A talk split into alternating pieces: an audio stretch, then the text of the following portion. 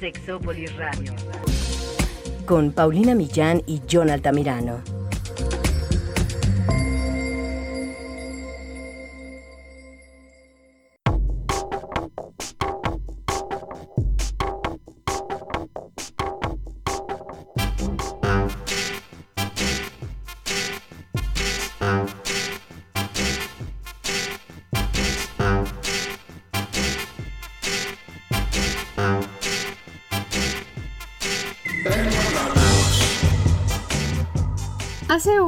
Semanas hablamos de los consejos más estúpidos del amor, el sexo y las relaciones que alguna vez alguien nos había dado, o que de repente escuchamos, o que repetimos para los demás sin saber si son buenos consejos, malos consejos, o ya arruinamos alguna relación. Hoy nos vamos a enfocar en esos consejos, pero sobre todo en los consejos que también nosotras y nosotros nos damos a pues nosotros mismos y las cosas que nos creemos, que leemos, aunque nadie nos haya dicho que están bien. Quédense, este Sexópolis se va a poner muy bueno.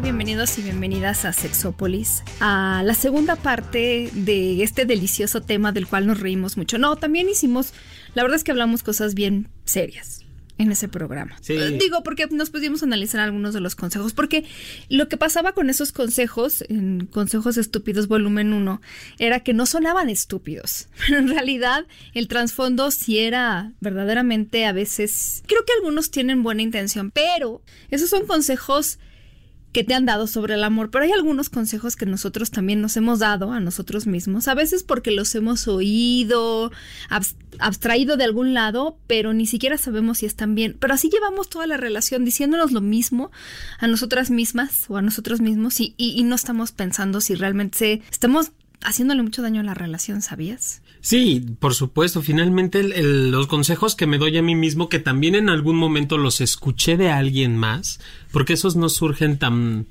tan espontáneamente. Pero hay algunos que es como, es que yo vi en esa película alguna vez que Sí.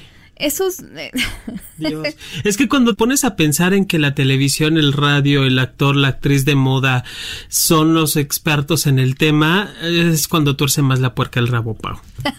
De hecho, hice, hice un test porque es uno de estos tests que te ayudan a saber cuáles, más bien cómo están tus opiniones con respecto a las de otras personas. Y qué interesantes son algunas de estas cosas. Por ejemplo, digo, a lo mejor podríamos empezar ahí, aunque no sé si vamos a necesitar un volumen 3, de- pero programa Consejos Estúpidos volumen 3. Pero muy interesante. Bueno, Ben Henry hizo este pequeño... Pues, ¿qué será? Es como más una, en- una encuesta de opinión. Y empieza por preguntar que si crees en el amor a primera vista. Jonathan, ¿tú crees en el amor a primera vista? Pues una vez me pasó en la vida. Ok, Fue muy porque ese es- pero sí. Esa es una pregunta, eh, digo, una, una opción de las respuestas. El 66% dice que en realidad, ahora que lo piensan, lo que le sucedió fue que fue deseo a primera vista, porque enamorarse de alguien a primera vista resulta complicado, eso es 66%. El 19% dicen que alguna vez ya les pasó y el 15% dicen que definitivamente sí lo creen. Pero bueno, de alguna manera es interesante pensar también. Yo creo que cuando a mí me sucedió era más bien una situación de conexión con otra persona a primera vista. Como conectar en cuanto al, al nivel de plática, a lo mejor ya profundizando en el tema de cómo me podría yo relacionar con esa persona, ya van cambiando las cosas. Pero sí es importante hacernos esta pregunta, porque a veces sí tiene que ver con un deseo a primera vista, a veces es conectar con una persona, pero eso no garantiza que la relación vaya a ir viento en popa. Y también algo muy importante que, que hay que decir, porque empieza por ahí también algunos de estos consejos que nos creemos o nos damos, es el relacionado con que siempre tienes que estar enamorado o enamorada de la pareja con la que estás.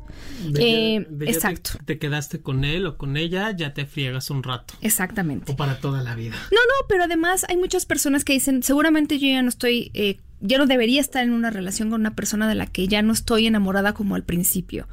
A lo mejor para algunas de las personas que nos escuchan esto suena muy bobo, pero efectivamente hay por ahí una idea de que entonces si ya no te sientes enamorado o enamorada como la primera vez de tu pareja, quiere decir que entonces tienen una, una mala relación. Y que además eh, creo que está reforzada por la idea de que algunas personas sí dicen todo el tiempo, yo sigo enamorada como la primera vez, lo cual es un poco difícil de creer porque pasan muchas cosas a, nivel cerebral cuando nos enamoramos de una persona. Esto ya lo hemos tocado en programas aparte, pero sí vale la pena recordar que el enamoramiento y el amor son dos cosas diferentes. Y del enamoramiento, enamoramiento siempre hemos dicho que cualquiera se enamora, que es muy fácil, que esa conexión puede darse además con todos estos este neuroquímicos ahí interviniendo, pero que ya para establecer una relación amorosa con una persona sí tienes que trabajarle. Y ya es otro nivel del agua. Sí, me parece que, que, yo concuerdo que no hay un... Bueno, es que no sé. Si, si me pusiera a hablar desde mi experiencia, te diría que yo sí me enamoré. Sí hubo atracción, sí hubo... Sí, no, me imagino. Y sí, yo sí sentía... Porque además lo, esa noche fue soñar con él al otro día, 8 de la mañana que me desperté, ya estaba pensando en Y que generalmente es mutuo, porque la persona también siente había una, una, correspondencia. Entonces yo creo que eso eh, confirma el enamoramiento de la relación. Lo que yo, por ejemplo, no pasó en mi caso es una relación ya más formal con esa persona. Vamos, que nunca, no nos mudamos juntos. No sé cómo hubiera funcionado eso. No, no lo sé. Tampoco con esto, pero, pero sí estuve un rato con esa persona. Porque en mi experiencia también y viendo otras personas, a veces hay enamoramientos muy romances como tórridos, dicen por ahí, mm. muy muy arrebatados, pero que a la hora de ponerlo ya como en una escena mucho más doméstica y del día a día, ya no pasa. Es que me parece que cuando llegan esas relaciones efímeras o enamoramientos a primera vista, digo, sería A lo mejor hablaríamos de enamoramientos a primera vista más que del amor profundo. Sí, no, amor profundo no creo. De eso sí no lo creo. De hecho, el amor profundo me parece que llega después del enamoramiento y también va siendo paulatino. Obviamente no es lo mismo cuando conoces a tu novio, llevan un mes, dos meses, un año, dos años, diez años, treinta años juntos. Obviamente va cambiando y sí, lo que da pauta a una relación es precisamente que entramos a un, a un amor profundo o, empezamos a entrar a una relación de comunicación diferente. Yo me atrevería incluso a decir que cuando encuentras una persona con la que desde el principio crees que puedes encajar y llevas la relación a otro nivel, es porque a lo mejor ya has vivido varias relaciones y ya tienes una idea mucho más clara de qué es lo que buscas en una persona y si esa persona podría ser o no podría ser para ti. Que eso no quita que haya un periodo de conocimiento y que a lo mejor adaptación definitivo, pero eh, en la medida en la, que tú te conozcas y conozcas lo que necesitas, quieres, te gustaría en una persona y lo que tú también estás dispuesto, dispuesta a dar, que eso es muy importante, no solo la lista de Santa Claus, como siempre decimos, eh, todo lo que yo quisiera de una persona, ya también eh, en eso la experiencia nos ayuda. Por eso luego la gente me dice, es tan difícil encontrar pareja para mí, porque claro, ya cometieron todos estos errores de pensar que algo querían y en realidad no era lo que realmente querían. y entonces, bueno, ya ahorita lo han como más, digamos que sintonizado más a lo que realmente es para ustedes y no es para ustedes. Pero es muy interesante. Eso es un consejo rápido, pero que sí deberíamos aprender. Antes de entrar en una relación muy profunda o adquirir un compromiso, enamoramiento y amor son diferentes. Sí, y, darnos tiempo, ¿no? Porque también El, enamoramiento tarda un rato en, pasar. En desaparecer. Sí, sí, disfrutarlo, a sabiendas también que es una etapa en la que va, pues va a desaparecer. Ahora, ¿crees en las almas gemelas? ¿Crees que que ahí en el mundo hay una persona para ti, única, que te pueda hacer feliz. No, eso sí no. yo tampoco, el 59% hasta donde ve esta encuesta dice, yo creo que hay más de una persona que encaja contigo bien o que es perfecta para ti. El 27% dice, y eso es una tercera parte casi, ¿eh? una de cada tres personas, yo creo que hay solo una persona en el mundo para ti. Deja tú que eso ojalá y no fuese cierto, no sé, no coincido con la opinión, deja tú, ponte tú que fuera cierto, ¿cómo le haces para topártela? con la cantidad de personas que vivimos en este mundo, que hable tu mismo idioma. Y no solo que hable tu mismo idioma, sino que, que esté disponible, que esté soltero, soltera. No, es que hay muchas cosas. o, a lo mejor ya estamos incluyendo lo de la soltería cuando hablamos de alguien perfecto. Y el 14% solo dice, no, no creo en, en las almas gemelas. Pero hay algo que es importante decirlo. Y creo que también es como de esas mentiras que nos contamos. A veces veo que hay muchas personas que están en espera de esa persona indicada, perfecta, y se sientan a esperar y se quedan ahí esperando. Y te voy a decir por qué creo que se van a quedar ahí para esperar. Ni siquiera tanto porque no haya personas en el mundo, sino porque están pensando, me parece que en un mundo mucho más mágico, es un pensamiento más mágico que aterrizado. No está mal esperar a alguien que realmente te llene o llene tus expectativas, pero creo que no es tan atinado estar pensando que no va a haber cierto periodo de adaptación y de trabajo y de organización y de acuerdos. No importa si esa persona es perfecta, siempre va a haber algo que tengas tú que hacer, que tengas que ceder, que tengas que ver, que tengas que arreglar. No todo se da de manera mágica. Si tú conoces a alguien que es muy ideal para ti, también es una persona con la que vas a tener que sentarte a dialogar. Sí, claro. Entonces. Finalmente la relación de pareja no es que nos tengamos que atraer en polos diferentes u opuestos. Esto es muy importante. Hay atracción, solo eso. Y sí hay puntos de coincidencia y hay puntos de divergencia. Y eso es en todas las relaciones. La diferencia es que tú, yo decido cómo te quiero a ti en mi vida, si como amigo o como pareja. Eso es muy importante. Fíjate que, que hay esta idea, eh, y me acuerdo que lo decía un terapeuta famosón, de que para que tú estés bien con una persona realmente tienen que ser mentes muy similares. Pensar igual, esto de que las... Si tú y yo coincidimos porque somos grandes los dos y entonces... Eso es una parte de la verdad. Digo, te, la, te puedes llevar muy bien, pero esto que tú decías es importante. No necesitan ser ni muy parecidos ni polos opuestos. ¿Por qué? Porque en realidad pues ya lo hablábamos la vez pasada, ¿no? Es como que los, los opuestos se atraen y que además creo que una relación se puede enriquecer y eso es algo que decía este terapeuta más.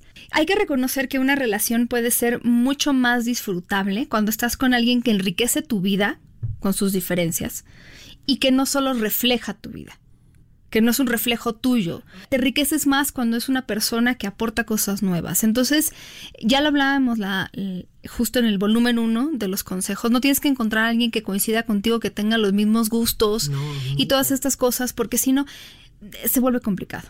Sí, como para qué quieres a alguien que estudió lo mismo que tú, que trabaja en el mismo lugar que tú, que les gusta el mismo tipo de música, o sea, no. Sí, podrás pasártela bien, a lo mejor con alguien así, porque podrán no coincidir en otras cosas y se complementan. Pero a lo que me refiero es, para que tú encuentres a alguien con quien puedes establecer una muy buena relación, no tiene que ser ni completamente diferente a ti ni completamente similar a ti. O sea, dejemos todas estas ideas, ¿no? Sí, si se dejan de lado, Pau, sí se puede tener buenas relaciones, porque entonces disfruto lo que hay no lo que no tengo o lo que me satura de porque también ahí entra otra mini mentira, submentira. y es esto, ya hablo más bien también de las parejas que tienen ya tiempo juntas, porque aquí el tema es otro. A veces la idea de que tenemos que tener cosas en común genera mucho estrés. Y entonces, eh, por ejemplo, podemos adquirir algún hobby juntos y eso puede ser muy interesante siempre y cuando no sea generador de estrés. Porque entonces resulta que como a ti te gusta mucho tal cosa y a mí no me gusta, pero entonces yo para tener algo en común contigo me meto a clases de lo mismo, pero eso está generando estrés y está generando eh, más conflictos entre nosotros y nos va a terminar separando más que unirnos. Sí, no, no hay que perder de vista. Es que justo esa es la idea absurda de tú y yo somos uno mismo, wow, wow, de que creemos que el, ser pareja es hacer todo iguales y juntos. Y precisamente son las diferencias y la separación y la distancia lo que nos genera la felicidad. Acuérdense de lo que decía Esther Perel, no tiene que ser alguien que esté tan cerca de ti porque no lo ves. Cuando tú te pones un objeto en la nariz, tocando tu nariz, no lo ves. Pero tampoco puede estar tan lejos de ti que tampoco lo veas, se te pierda del panorama o del horizonte. Tiene que ser alguien a una distancia cómoda. Y cómoda para los dos. Porque sí, digo, yo puedo entender que también hay parejas que sí necesitan unos más que otros del apapacho y del quédate conmigo. Eh, pero también me toca a mí decirlo.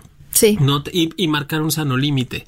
O sea, yo, sé, por ejemplo, a, a mi pareja actual le, le, le molesta mucho no tener su, su, le llama el espacio vital. Claro. ¿No? Y si alguien lo invade, es de, ah, quítate, me estorbas, ¿no? claro.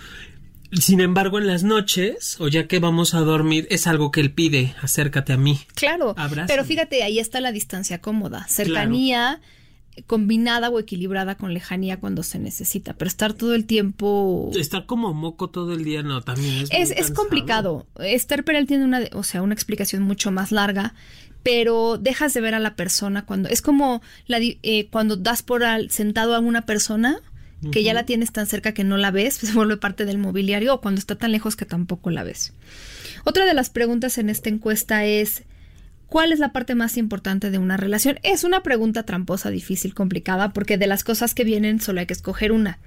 Viene amor, sexo, confianza, respeto, lealtad y cosas en común. Para Jonathan, ¿qué es? Lo más importante de una relación Híjole, es que nada más me deja escoger una. Nada más me deja escoger una, pero te voy a decir exactamente qué dijeron las personas. Ajá. Un poco más de una tercera parte, pero es el primer lugar con el 36%, es la confianza. El 26% sí, para mí, y para mí respeto también, va muy de la mano. Confianza, respeto, 26%. El 25% es el amor, tercer lugar. 9% la lealtad, el 3% son los intereses en común y el 1% dijo el sexo. Yo quiero hacer aquí un paréntesis para varias cosas. Eh, sí, efectivamente el sexo no es lo más importante, porque al final de estas cosas todas son importantes. tienen, que tienen que estar en un equilibrio, tiene que haber atracción física, atracción emocional, tiene que haber confianza, respeto, comunicación, empatía, todas estas cosas. Pero hay que tener mucho cuidado y viendo esta encuesta es que también quisiera hablar de esta otra mentira, la idea de que el sexo no es tan importante. Yo he visto muchas personas venderse esa idea cuando las cosas no están tan bien en la relación. Es que el sexo no está bien, es que no tenemos compatibilidad, es que no nos entendemos. Bueno, pero hay muchas cosas en la relación. El sexo es una de esas cosas, me, me atrevo a decirlo, que no lo ves tan importante cuando lo tienes. O sea, a lo mejor es este 1% de la gente que contestó, y me incluyo. A lo mejor cuando está bien, no lo ves complicado. Pero son de esas cosas que, se vuelven una piedrota en el zapato cuando no, lo, no están bien en tu relación. O sea, el sexo, para cortar el consejo, puede ser algo, eh, y este terapeuta lo decía, de las cosas que más generen ansiedad y estrés en una relación cuando hay conflictos. Porque aquí lo hemos hablado en el programa sobre rechazo sexual. Cuando una persona quiere relaciones sexuales en la relación y la otra persona no, cuando no se sienten que hay la misma confianza y compromiso, cuando yo no me siento en libertad de pedir cosas, ya me siento rechazada, ya me siento... Eh, no sé, me, le está pegando a mi autoestima, ya me siento eh, afectado en mi masculinidad o en mi feminidad. Son muchas cosas las que se empiezan a juntar cuando el sexo está súper mal en una relación. Sí, y me parece, Pau, que justo ese es uno de los grandes conflictos en las disfunciones sexuales, o es de lo primero que va apareciendo. Si no hay problema en la actividad sexual pueden pasar incluso hay parejas que llegan a pasar hasta meses sin tener sexo. Pero si no es conflicto dentro de la relación de pareja, está bien. Puede continuar la relación. Sin embargo, si el problema es justamente uno de los temas que está allí, la infidelidad, o el, el, cualquier situación o que, que, que, cachen no sé Kleenex debajo de la cama con semen del marido o sea ese tipo de cosas el problema se vuelve el sexo y entonces el sexo pasa de ser de los últimos lugares a ocupar el, de los primeros lugares dentro de los conflictos de la pareja, porque justamente ya, ya está toda la atención puesta y depositada en el sexo. Sí, yo supongo que como tú dices, eh, lo sé también de buena fuente, pueden haber parejas que estén contentas sin la parte sexual, pero eh, sí hay que identificar en qué momento realmente no es un problema y en qué momento yo me estoy convenciendo de eso. Yo lo he dicho antes y digo de verdad, lo, lo digo con todo cariño, sin ánimo de faltarle respeto a nadie, pero cuando alguien me pregunta en alguna conferencia o programa algo como, oye, ¿qué tan importante es el sexo? Mm. o sea, yo veo un poco detrás de esa pregunta. Claro. Porque veo muchas personas, hombres y mujeres, que están tratando de decir, bueno, ¿cómo, ¿cómo lo hago menos tratando de consolarme con otras cosas? El tema es, pues, tiene la importancia que tú quieres que tenga y que tú le das, pero ¿cuántas veces estamos siendo completamente honestas y honestos con nosotros mismos? Claro, es que el, conflicto no es el número de veces que tengas sexo a la semana. Por supuesto que no. La, la, situación es el cómo estás viviendo tu propia sexualidad. Si con una vez al año te sientes perfecto, está muy bien, tienes el sexo que quieres tener. Si tienes sexo tres veces al día, o sea, no hay un no hay un punto determinado de cuánto es mucho, cuánto es poco para la actividad sexual dentro de la pareja. El límite y la palabra y la frase la ponemos la misma pareja. Y sí, cuando hay rechazo, pues sí puede volverse un conflicto. Es que ya ni siquiera es solamente el sexo como actividad sexual, sino que me siento rechazada, que me siento ignorado. Exacto, y que ni siquiera tendría que ser quizá el sexo. Quizás son otras cosas dentro de la, misma relación de pareja, claro. Dentro de la relación, la comunicación, la intimidad, el, saber cómo, me, cómo estoy contigo, el que, quieras contactar conmigo desde la parte emocional. Si no hay eso, tampoco hay sexo. Hacerme loch, como dicen los de allá de Yucatán, en maya, que es el apapacho. También eso es parte de la intimidad. Sí, claro, el estar, el, quedarme contigo y quedarte conmigo sin necesidad de hablarnos también es parte de la intimidad. Claro. O sea, es aprender cómo, cómo nos comunicamos y cómo no nos comunicamos, porque hasta en el silencio, Pau, la pareja se comunica. Y hablando de comunicación, hay varios consejos tontos que a veces nosotros nos, nos conviene creernos. Uno de estos puede ser muy rápido de explicar, creo que ya lo hemos hablado en algún momento, esta idea de lo que le decía Juan Luis Álvarez Gallú del mandrake, de aquel mago, de si me quisiera sabría, si me quisiera me hubiera dicho, me hubiera pedido, me hubiera traído, me hubiera llevado, y entonces esperamos que la persona lo, lo crea eh, y que además lo adivine, y entonces hay gente que pone pruebas. Voy a ver qué tanto me quiere. le voy a decir que me traiga algo de cenar y no le voy a decir qué, a ver si me conoce. Pues igual latina, pero igual y no. También hay que tener nosotros cuidado con estas ideas de creer que somos el mago o la maga de la relación. Yo sé lo que necesita ahorita. Ahorita que esté enojado, yo sé que lo que necesita es que lo apapache y le, que le haga el ocho. No. Hay gente que no lo necesita. A lo mejor en ese momento es lo último que necesita y lo que necesita es simplemente un espacio para él mismo, para ella misma, un espacio de soledad, que le dejes en paz, que no le preguntes qué tiene y que no le preguntes nada, sino que le des el espacio que necesita para poner en orden las ideas. Pero a veces también nosotros queremos ser las que rescatamos o los que rescatamos. Yo sé que necesita, necesita esto. Pues igual y sí, pero igual y no. Entonces hay que tener cuidado con adivinar. A veces solo hay que preguntar, oye, ¿qué necesitas en este momento? De mí, ¿necesitas que te dé un tiempo? ¿Necesitas que me acerque?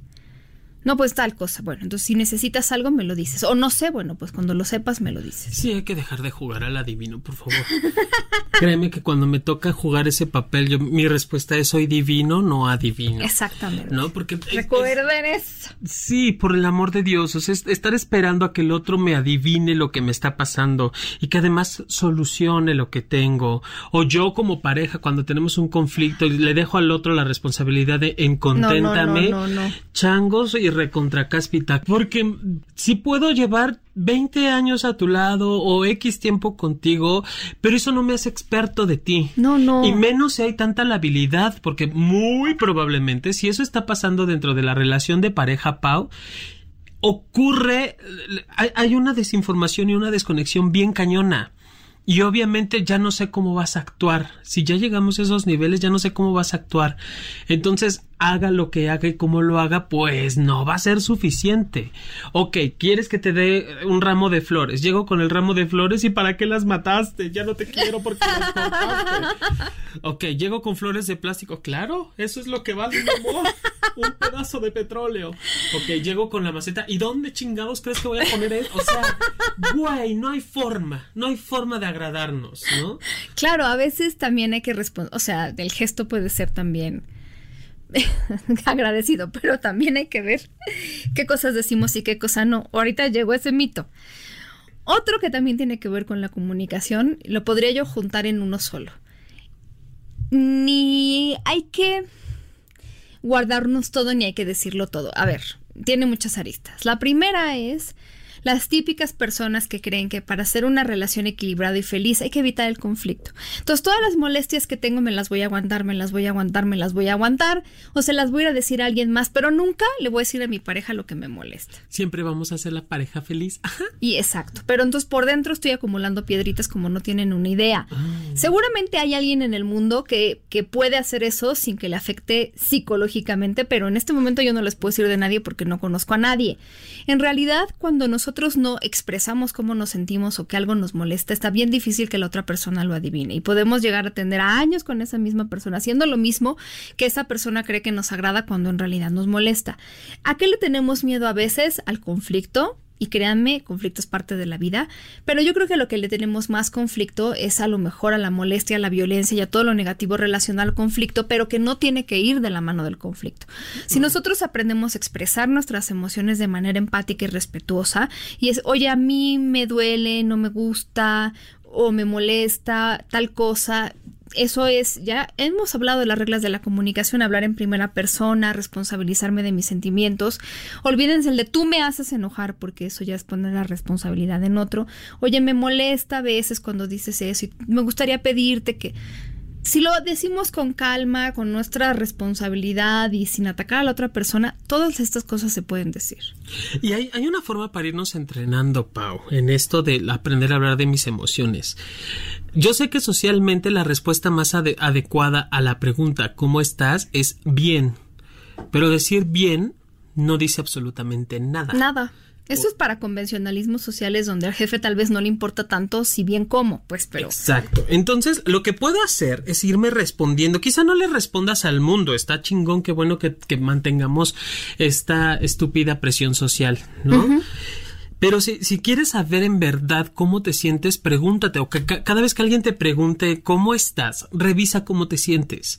Estoy cansada, tengo sueño, me duele la cabeza, me siento enojada, siento frustración, siento tristeza. La, emoción o la sensación que ubiques en ese momento, solo quédatela para ti.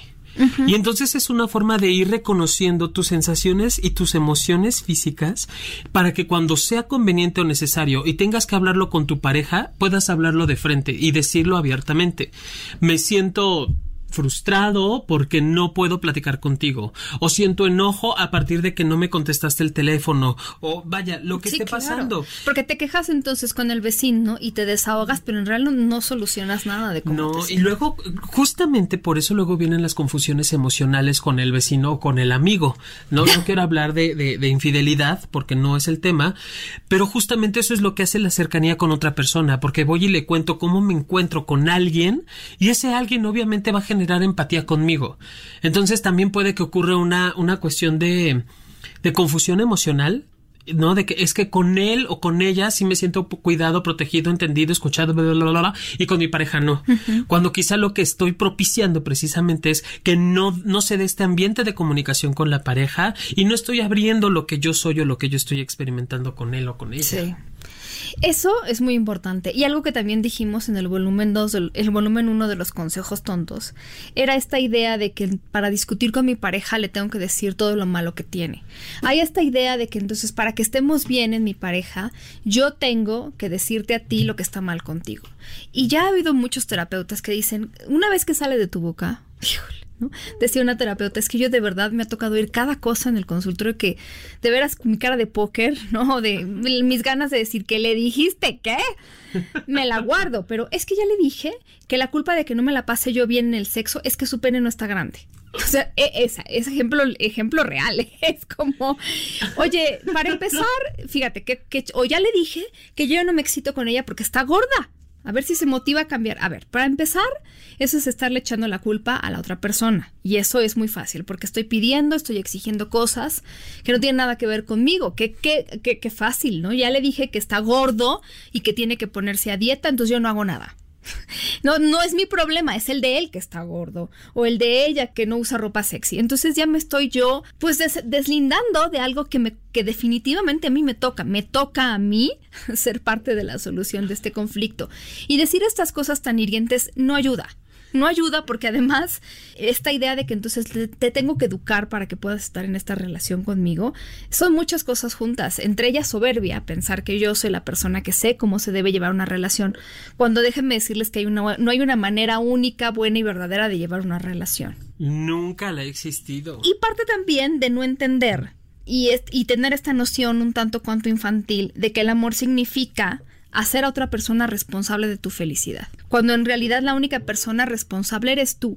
El otro día justo estaba viendo una entrevista con un hombre hindú, pues supongo que experto en el karma, pero complicado de explicar porque no pude ver ahí quién era. Pero estaba diciendo que el karma lo entendemos mal las personas, que en Occidente el karma siempre ha sido lo que tú haces se te regresa para bien, para mal, o el karma, dharma, lo que sea.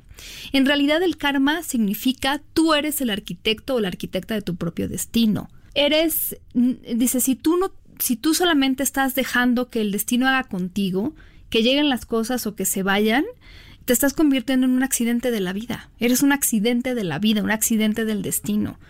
Y eso causa mucha ansiedad. Y le decía a la persona que lo estaba entrevistando, es como si tú te subes a un coche y en lugar de manejar con una dirección definida, vas dando así, este, en sentido contrario, dando vueltas sin saber a dónde vas a salir y si te vas a ir a una zona peligrosa. Eso genera ansiedad. En el momento en el que tú te das cuenta de que el único o la única responsable de tu felicidad eres tú, en ese momento tomas control de tu vida, eh, de tu vida y a eso se refiere el karma. Y me dejó impresionada por cómo nosotros de repente hemos cambiado estas cosas. Y si tú estás poniendo la felicidad en otra persona, en que la otra persona te hace, no te hace, hay que ver también un poco qué estás sacando tú de estar poniendo tu felicidad en otra persona, que la otra persona te haga, no te haga, cómo te vives tú como víctima, porque hay personas que les encanta, ya hemos hablado de eso, y entonces es mucho más fácil decir que la otra persona, porque yo como víctima, sufrida, estoy también obteniendo una ganancia de todo esto. Cuando te sientas víctima, literal o víctimo, que ya salió, cuando te sientas víctima tienes que revisar justamente de qué no me quiero hacer responsable. Porque o, que, o, que, o que estoy responsabilizando al otro. Porque también es juzgar o enjuiciar al otro de es que te estás haciendo pasar por víctima. Ok, ¿y cuál es mi responsabilidad para que él se haga víctima? ¿O cuál es mi responsabilidad para ser yo la víctima? Sí, hay, hay, hay un juego de, de, de, poder y de dominio y también desde la violencia pasiva, eh, Pau. El, ser violento, pasivo, el de sí, claro, yo soy la víctima y tirarme al suelo y demás, hay un control y un dominio en la relación impresionante, impresionante, Pau. Y justamente eso es lo que hay que lo que hay que trabajar, digo, sí, es la, la, relación de pareja nos puede ayudar muchísimo a crecer en ese punto, pero obviamente si yo me la paso diciéndole al otro lo que le toca al otro y nunca veo lo que me toca a mí, pues la puerca al rabo. es como esta comunicación en la que también nos estamos comunicando porque todo lo que hemos dicho, porque le estoy diciendo sus defectos cuando en realidad, uno, estoy escuchando solo para contestar y no realmente para escuchar lo que está diciendo. Estoy oyendo para contestar y no estoy escuchando lo que me tiene que decir y no estoy empatizando. Eh, la idea de que pareciera que el conflicto es una competencia en la que alguien tiene que ganar ah, y no que estamos en el estamos en el mismo equipo, tiene que ser ganar ganar. Pero creo que una de las mentiras también que a veces nos decimos, pero también creo que tiene que ver como decías tú, cosas que nos han dicho o nos han hecho creer y que a lo mejor no hemos reflexionado. Esta idea de que tú tienes que ser la prioridad de tu pareja tu pareja tiene que ser la tuya y tú tienes que ser la luna, el sol y las estrellas. El mejor amigo, la cocinera, la confidente, el amante, el todo, tiene que ser absolutamente todo y eso es muy complicado, es ponerle demasiado peso a una persona y demasiada responsabilidad que no tiene. Es que mi pareja tiene que ser mi familia, pero mi amigo, pero mi amante, pero mi confidente, el que me sorprenda, pero también el que me dé seguridad, la que me lleve a todos lados, la que me resuelva, eso es complicado. ¿Cuándo voy a lograr que alguien haga todo eso? Es imposible, pero en el estar esperando eso, esas expectativas matan la relación porque estoy esperando algo que no puede ser, por un lado, y por el otro, estoy esperando ser la prioridad en la vida de una persona que seguramente está llena de prioridades.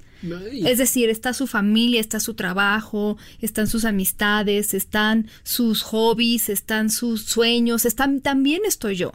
Es más, yo les diría, si son la única prioridad de alguien, preocúpense porque van a tener que cargar con esa responsabilidad toda la vida. Una persona tendría que tener varias prioridades y, saber exactamente en dónde está. No puedes solamente tener una única prioridad porque entonces estás haciendo de esa persona un mundo y una persona no puede ser el mundo. No, Eso es algo imposible. No, allí es como sí me toca ubicar, es que también, creo que es aprender a ser como muy consciente de cuáles son mis expectativas y, empezar a bajarle tres rayitas. Porque si yo dejo todas mis expectativas, o como dicen en mi pueblo, todos los huevos en la misma canasta. sí. Híjole, ¿cómo, voy a esperar que el otro va a saber qué hacer con mis huevos? No, y si te roban los huevos, luego qué? ¿Cómo, ¿Cómo, le hago, hija?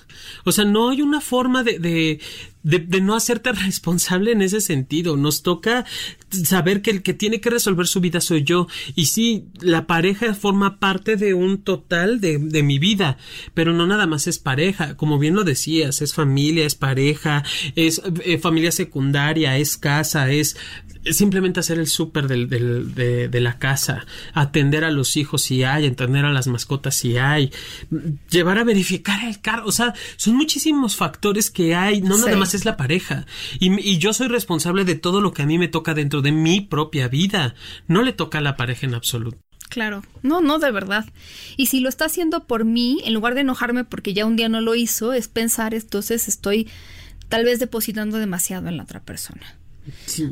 No Otras dos mentiras que me parecen importantes son separadas. La primera tiene que ver con, a ver cómo lo pondría. Siento que hay personas que son, esto más o menos lo tocamos en el volumen 1, pero que a lo mejor se sienten muy cautelosas y entonces todo el tiempo están cuestionando su relación y no voy a confiar en él porque seguramente, y cuando no me dice algo, cuando hace algo, seguramente es porque me oculta algo y esto que les hablábamos de la profecía autocumplida, de las personas que realmente nosotros orillamos a hacer algo que le echamos muchas ganas de que para que lo hiciera, ¿no? Como decía un amigo mío. Pues sí, ¿cuántas ganas le echaste tú para que la relación terminara? Muchas, porque me la pasé desconfiando de la relación, desconfiando de todo lo que pasaba, porque todo el tiempo estaba yo cuestionando la relación y en esa zozobra e incertidumbre yo nunca me sentí bien. Y entonces, como nunca tuve certeza sobre el futuro, y, y, no diría yo, eso es más que certeza, es una necesidad de controlar el futuro, cosa que nadie puede hacer. Claro. Eh, digo, supongo, si creen en Dios, pues Dios, pero nadie puede controlar el futuro. Creo que entonces nosotros tendríamos que dejar de hacer eso, dejar de cuestionar todo lo que va a pasar y dejar de estar poniendo nosotros nuestras propias trampas y trabas, porque entonces no vaya a ser que en el futuro me haga esto y estoy tratando de controlar lo que escribe, a quién le escribe y de repente eso se transforma en celos, que se vuelve en control y querer tratar de que esa persona no me sea infiel no se puede controlar la libertad de una persona. Nada, ¿y para qué quieres controlarla? O sea, ¿dónde, dónde, queda, dónde quedas tú cuando, cuando tú quieras tu propia libertad? No, Digo no. La libertad es una cuestión que no está en tela de juicio ni está en negociación.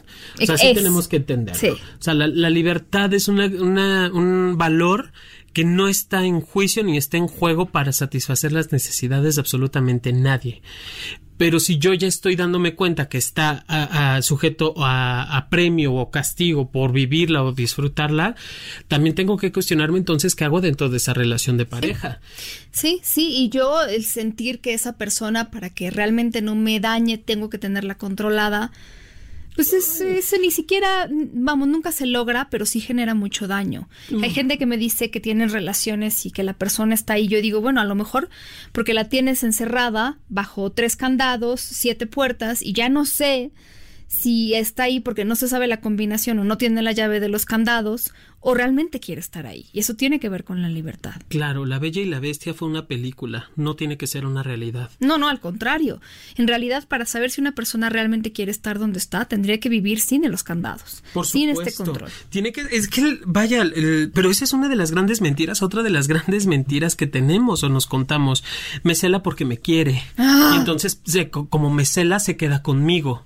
Porque es alguien que vale la pena, porque me cuida, porque me ama. O mis celos van a retener una persona, que eso es exactamente lo contrario a lo que los celos realmente sí, hacen. No, no, no, no, no. O sea, el, el, creo que esta es una de las más grandes mentiras que nos vamos contando, Pau. Sí, porque a veces claro. las, las parejas se quedan porque es que ya se puso loco. Entonces, pues mejor me quedo para que no le pase nada. Sí, o en realidad está tan loco con estos celos que lo único que quiero es huir, salir corriendo, irme porque ya quiero escapar de una vida en la que todo el tiempo estoy siendo controlado o controlada y acusado de ser infiel. En realidad las personas, acuérdense, lo que más apretamos con la mano más se sale entre los dedos. El querer controlar lo único que hace es que la persona busque la manera de salirse de ese control. Sí, no, no, no, no. El, cu cuando ya estemos o te sientas así asfixiado, por favor, amiga, date cuenta. No, y también si yo estoy sintiendo que es, como tú dices, celar va a garantizar que una persona esté conmigo, um, estoy entonces definitivamente actuando como pensando que los celos son una protección a la infidelidad cuando en realidad logran lo contrario. Sí, por, por eso lo mencionaba, digo, a veces, el, por eso a mí me gustan los cuentos de hadas y sí los he analizado mucho, porque finalmente son lo que nos educan, muchos de ellos nos educan en muchos niveles.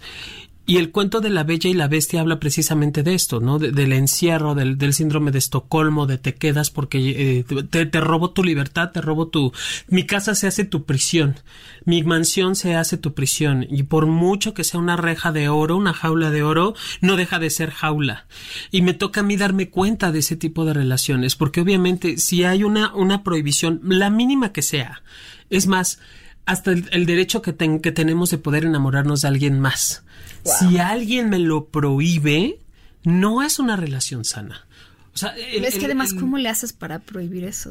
Claro, el, hecho de que alguien lo prohíba, y sí, ok, yo creo que, que, somos monógamos. Los seres humanos también podemos ser monógamos. No, no claro, por decisión, pero. Por decisión, pero hay pero gente que no me ha dicho, es, que si fantasía con otra persona ya me está haciendo infiel. ¿En serio? Sí, bueno, buena no, suerte, no, ya fue. No, no, justo, justo por eso, precisamente lo comento, Pau, porque si yo, si esa es otra de las mentiras que yo me creo, que nada más la pareja tiene que pensar en mí o tiene que estar conmigo, tiene que hacer lo que yo digo y no, que no haya nada más alrededor, tiembla. Porque entonces, ¿en dónde está dejando depositado también el amor que puede llegar a sentir? Porque lo deja encarcelado y además encerrado exclusivamente a la pareja, pero y la familia y las amistades. No, bueno, por esto de las prioridades, no tengo que ser tu prioridad, eso significa cancelas todo. No, tu prioridad nunca nunca debes de ser ni, ni debes ser tu prioridad la pareja. Hay mo o sea, yo quiero una persona con una vida y que tenga prioridades y cosas que le interesen, no Sí, podemos compartirlo, podemos, es más, si tu prioridad se vuelve tu trabajo en algún momento, está bien, rey, date, vete y, y trabaja. Al final sé que tiene que ver contigo y tu crecimiento. Obviamente también hay que encontrar un, un equilibrio en ese punto, ¿no? Sí. Porque si también me estoy dando cuenta que nada más es el trabajo, ¿en dónde quedo yo? Claro. ¿Y en qué momento me toca también pedir de, oye, va vamos a ponerle atención a la relación, no nada más a mí, sino a nuestra relación? ¿Qué vamos a hacer ahora por construir nuestra relación Exacto. o seguir construyendo la relación? Sí, y finalmente, aunque claro que no se acaban los mitos, pero estas mentiras que nos contamos son muchísimas, pero una que sí es importante que les diga es, no hay que decirnos todo en la pareja, ni tenemos por qué saber todo. De nuevo vamos al control. El saber todo de una persona, y quiero súper entrecomillarlo, en realidad puede ser contraproducente. Hay cosas que está bien no decir, ¿no? Si me parece guapo tu amigo, mm, como un sentido común, por favor, no. Sí, no. Que hay cosas de tu familia que no me gustan, que hay alguien de tu familia que no me termina de caer bien, que siento que las tradiciones de tu familia son un poco raras, que un amigo me contó un secreto y te lo quiero contar, perdóname, pero es el secreto de mi amigo, eh, todo lo que hice en mi vida sexual anterior, con las parejas, que si a lo mejor eh, soñé con mi ex o fantasía con mi ex y que a lo mejor mi ex era mejor en la cama en ciertas cosas que tú. Todas estas cosas, pregúntense si a ustedes les gustaría que les dijeran algo así. Ay, sí. Porque en realidad este tipo de cosas no suman, señoras y señor, no suman. No suman y sí pueden restarle muchísimo a la Y que hay relación. que ver allí, Pau, que tanto la pareja también está dispuesta a recibirlo. Digo, Es que sí, no, y hay gente que no le gusta ni hablar de cuánto gana, este, ni los placeres culposos que tiene. Sí, porque son culposos. Pero sí, sí es como revisa. Puta. Me quedo No, pero hay esta idea de que entonces entre nosotros no debe de haber secretos. Bueno, hay secretos, ya hemos hablado de eso, pero hay secretos que, bueno, no. Digo, este. pero hay secretos que, que sí tenemos que tener. Porque si no saben qué pasa, nos quedamos sin individualidad. Claro, porque ¿dónde quedamos entonces nosotros?